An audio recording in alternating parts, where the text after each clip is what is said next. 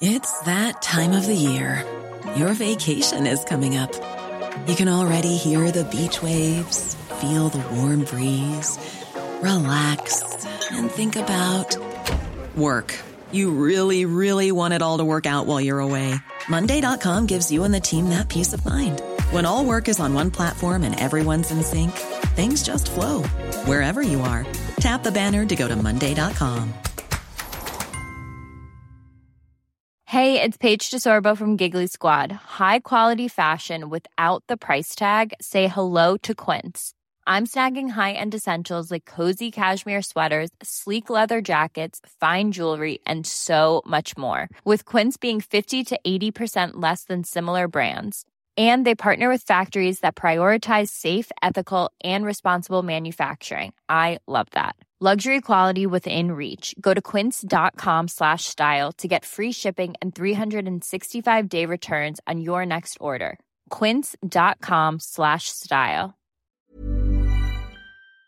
Now, Ireland's coach Andy Farrell has said during the week that he's expecting a very different England to turn up at the Aviva Stadium on Saturday to the one that suffered humiliation at the hands of France last weekend. So, to discuss Ireland's Six Nations Grand Slam bid this weekend, I'm joined by Neil O'Riordan, who is the chief sports writer with the Irish Sun. Good afternoon to you, Neil.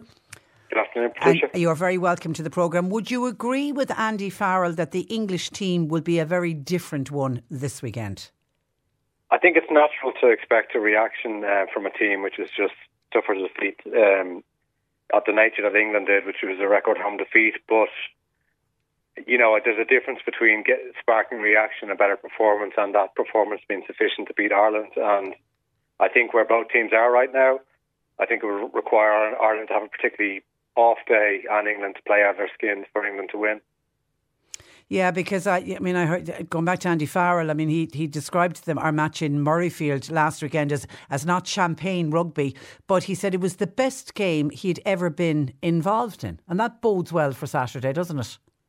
Yeah, exactly, and I think that kind of comes from a sense of you know, literally anything that could go wrong did go wrong, and so there's a sense of. Um, you know, they, they, really had to dig it out. Uh, like you said, it wasn't a vintage performance by any means. Um, I was there in Murrayfield myself, and I kind of felt in the early stages of the second half when Ronan Kelleher was clearly kind of carrying his arm. He couldn't um, couldn't really function. Like I did kind of feel that Ireland, you needed to score first in that half. Had Scotland uh, scored, I'm not I'm not sure how that game would have gone. I think there's a, a chance Scotland could have gained confidence, but because of their inability to punish Ireland when they were kind of at a weak moment, like they started making unforced errors themselves, like forward passes. And on Ireland just stayed resolute, I guess, and kind of grew in confidence. And, um, mm. you know, in the end, won the game pretty comfortably. And then, of course, we've got home advantage on Saturday. That's, that means so much, doesn't it, to the Irish team? Yeah, definitely. If you, if you go back 12 months, um, England had a player sent off against Ireland for a pretty bad tackle on John Ryan, or James Ryan, sorry. Um, and although England were down to 14 men for most of the game, you know, that they hung in there and it wasn't a foregone conclusion until the latter stages that Ireland were going to win that game. So home advantage does play a key part. Um, you know, especially when there's a momentum shift. If I guess if, if Ireland get the nose ahead, then kind of the, the crowd reaction kind of reinforces that self belief, and um, you know, vice versa. I guess the players can get an initial lift if the, they feel the crowd is, is really particularly noisy on on the day, and um, you know there's a good atmosphere created. And we've never won a Grand Slam in Dublin. I was surprised to read that. Yeah, yeah, no, it's strange. All right, um, there's been one in the the first one in '48 was in Belfast, but um, the two more recent ones were were abroad. So you know, there's a there's a I guess unique element to that, and of course the fact that it'll be Johnny Sexton's last Six Nations game, and the fact he can break Ronan O'Gara's points record, having equalled it on sun, on Sunday. So there's a lot, lot of kind of, um, I, I, guess, stuff that you would kind of dare not script almost. Um, you know, so there's there's a lot at stake, and it could be a really special day. And what have we injury concerns? I know last weekend um, Dan Sheehan and, and Caelan Doris um, had to go off. Are, are they all okay? Uh, well, we're waiting for confirmation on the team. Um, neither Sheehan nor Doris have been ruled out um, definitively, but Garry Ringrose who came off late with a head knock he is, and um, Iain Henderson who fractured his wrist in the first half. They're definitely out. Um, my feeling would be that Doris might might um, feature at some stage, but I think at hooker they will probably go with Rob Herring as a starter, um, and then hopefully either Sheehan or Kelleher, one of them will be fit enough to be on the bench. And as you mentioned, for Johnny Sexton, will it be an emotional day for him as well? Do you think? Yeah, like you know, he, he's kind of so driven that at, at, at times you kind of almost regard him as, as a robot. But then you can see kind of on occasions, you know, in the aftermath, um, kind of what it means to him. He probably lets his lets his guard down a bit. Um, there was a funny line from Cian Healy during the week about um, wanting to do it for Johnny, not not almost not in the sense of just a, a teammate said, but the, the Johnny just after a match when you've won. That's the best Johnny there is. Ah. So, uh, that's the kind of uh, yeah, um, you know, I guess he just thrives on it, thrives on that big occasion and the, the sense of achievement. So, um, yeah, hopefully he gets to enjoy the moment. And looking at this team, Neil, do we have a really, really good shot at the World Cup later on in the year?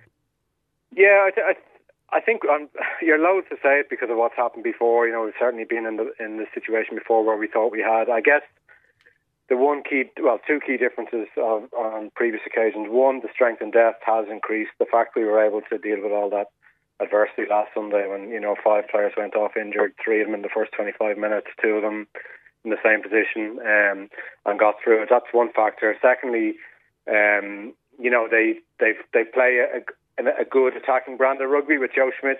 Joe Schmidt did incredibly well in bringing the team to a certain level. Had a lot of these kind of set plays that, uh, um, you know, for for a long time kind of worked. But then I guess when maybe teams began to figure figure us out a little, whereas they're, eh, under Andy Farrell, the players are encouraged to kind of play what's in front of them, um, you know, kind of to make their own calls, read the situation, and they've responded well to that, and obviously have shown a great deal of consistency over the last 12 months or so. Okay, and Mark, one of our listeners, question please for for Neil. Uh, should this match have been played at Croke Park? Huge interest in Irish rugby at the moment, and they would have got more people could have gone to see the match? What's is it? Eighty two over eighty two thousand is the capacity yeah. for Croke Park phase. What's Aviva over fifty one thousand? Fifty one, yeah, fifty one seven. Um, yeah, like it's in an ideal world you would have the biggest games played in front of the biggest capacities, but there will be a lot of, I guess, stumbling blocks to unpick. First of all, there's the contractual obligation um, for the RFU to play all their test matches in the Aviva Stadium.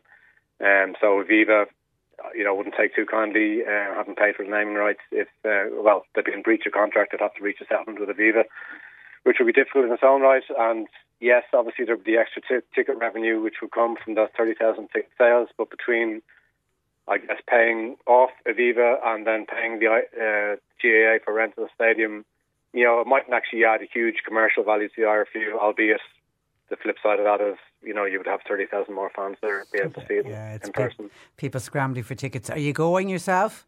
I am indeed, yeah. Are you, okay. All right. Do you want to call the uh, score? I, I mean, I, I know by listening to you, you're, you're, you're backing an Irish win. By how much do you reckon?